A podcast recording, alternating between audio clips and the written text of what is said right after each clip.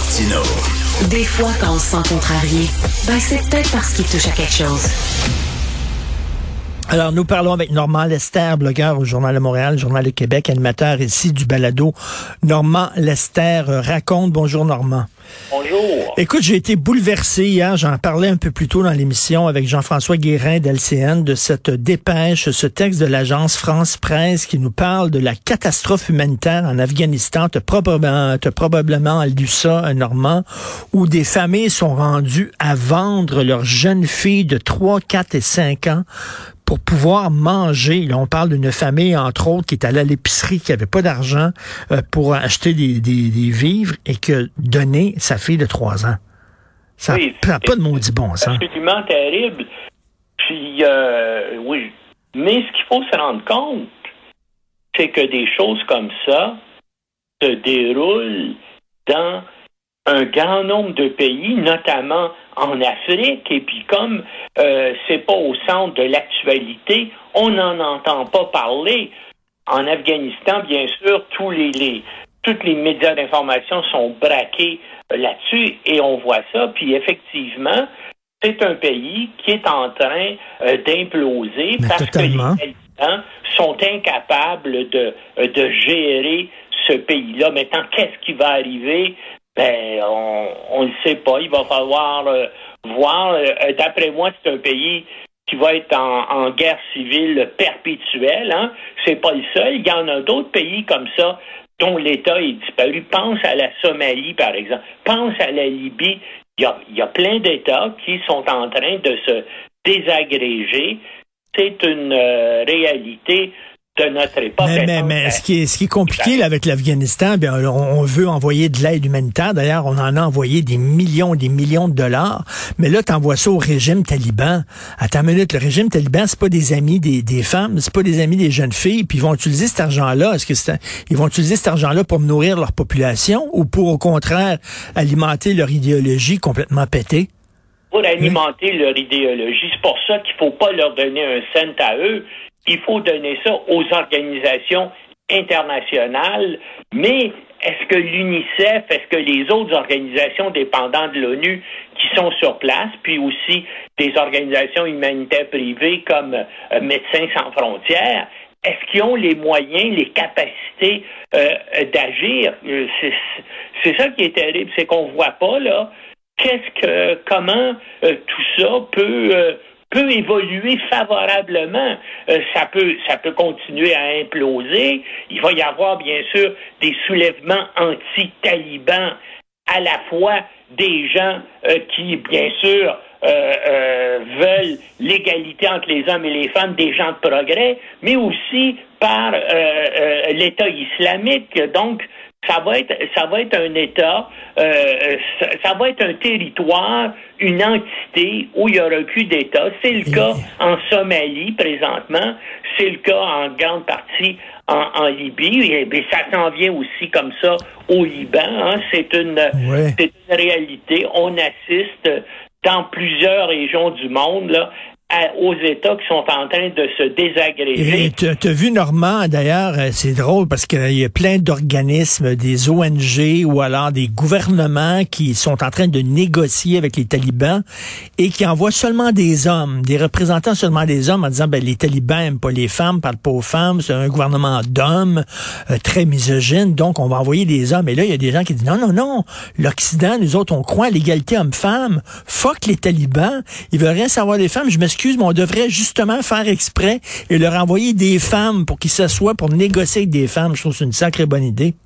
Oui, mais euh, est-ce qu'ils vont négocier? Euh, qu'est-ce qui va arriver?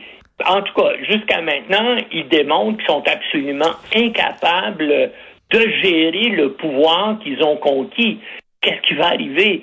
Est-ce qu'il faut une nouvelle guerre?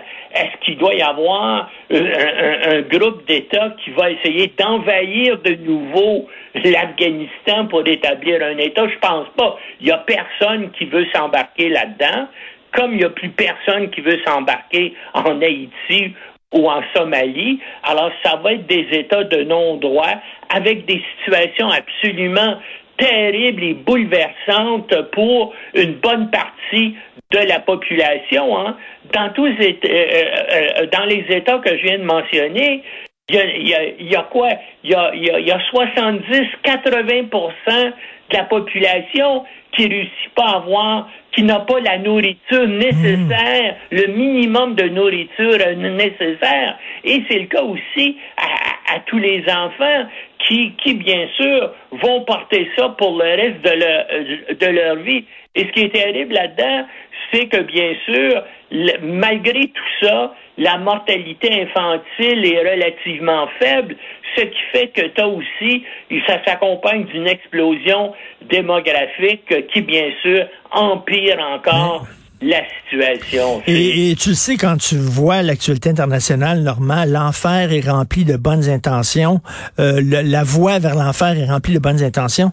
Euh, regarde, Bernard-Henri Lévy, grand philosophe français, OK? Monsieur liberté, monsieur droit de l'homme. Alors là, il convainc Nicolas Sarkozy euh, de, de faire une opération militaire, de participer à une opération militaire contre Kadhafi pour l'enlever de là à la tête de la Libye en disant, sous prétexte qu'il faut exporter la liberté. faut permettre à ces gens-là de se débarrasser d'un dictateur. Sarkozy embarque là-dedans. On se débarrasse de Kadhafi.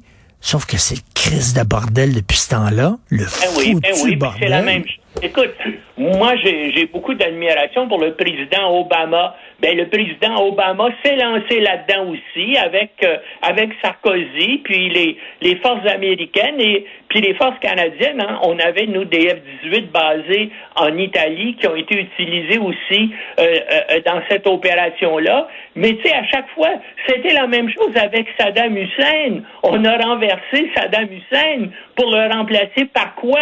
Je veux dire, par, ça a créé l'État islamique en voulant le renverser. Les femmes avaient beaucoup plus de droits sous Saddam Hussein. Ils hmm. en ont maintenant. Euh, en tout cas, il y a des endroits où on aurait dû laisser les gens, les, les, les choses, mais euh, en tout cas. Ben, tu sais, quand tu joues aux euh, échecs, Normand, il faut que tu vois trois coups à l'avance. Tu sais, pas rien que le coup que tu vas faire, trois coups à l'avance. C'est là euh, pour la Libye, par exemple, ou pour Saddam Hussein en Irak, on a vu rien qu'un coup à l'avance. On va se débarrasser des dictateurs, c'est bien beau, mais quel sera l'impact au bout du compte? On n'a pas pensé à ça. Oui, mais les chefs d'État pensent à eux-mêmes.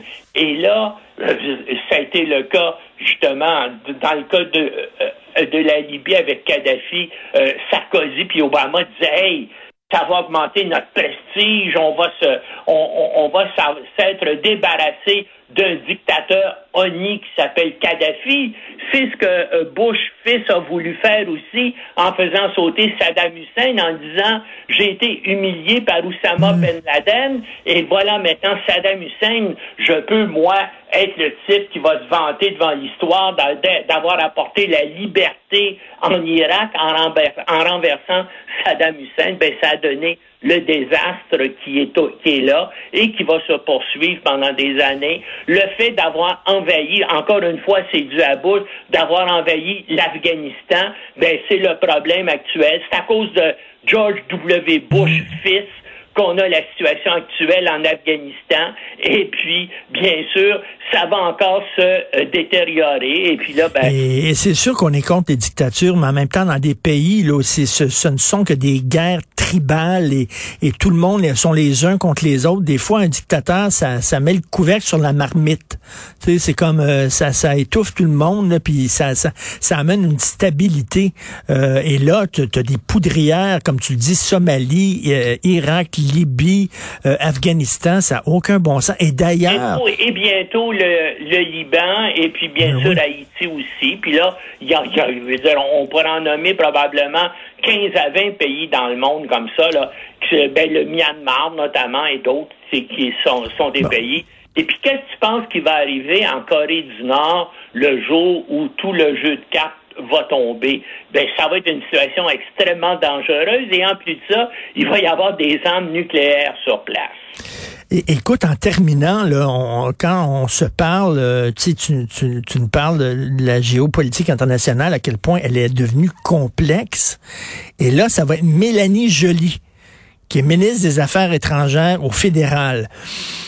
Mon feeling à moi, mon feeling à moi, c'est que la marche est haute en Christie. Là. Elle arrive, c'est un gros ministère très important. Tout est à refaire parce que c'était n'importe quoi sous, sous Marc Garneau. Mais là, Mélanie Joly. Elle n'est pas de taille pour occuper ce, ce ben poste. Voyons. Ben, c'est ce que. on va voir, peut-être qu'elle va nous surprendre, mais moi, j'ai trouvé ça incroyable qu'une politicienne municipale, tout à coup, qui n'a aucun antécédent euh, dans les relations internationales, qui est nommée tout à coup notre ministre des Affaires étrangères. Eh bien, en tout cas, c'est un choix bizarre, mais là, je pense que Trudeau voulait avoir l'égalité homme-femme dans son cabinet. Puis, euh, euh, donc, elle est proche de lui, c'est sûr.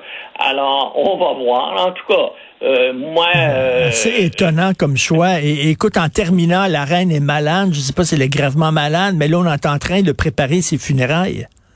Ben, on, fait ça à chaque fois qu'elle a un malaise. Écoute, qu'est-ce que tu veux? Euh, j'espère qu'on va y faire des, des funérailles grandioses, mais son décès, ça va peut-être être, peut-être qu'ici au Canada, on devrait, après ça, regarder pourquoi on fait partie. Euh, pourquoi c'est notre monarque? Pourquoi c'est notre chef d'État? Hmm. Pour les Anglais, je comprends, parce que ça rapporte au niveau touristique. Hein, la monarchie britannique, là, je dis, c'est une source d'entrée de fonds pour la Grande-Bretagne. Ça fait bien sûr rêver les, euh, les midinettes, euh, je veux dire, toutes les, les, les, les, aléas de la famille royale aussi, la presse que les Français appellent la presse people, que moi j'appelle la presse à potin, ben, ça les fait vivre.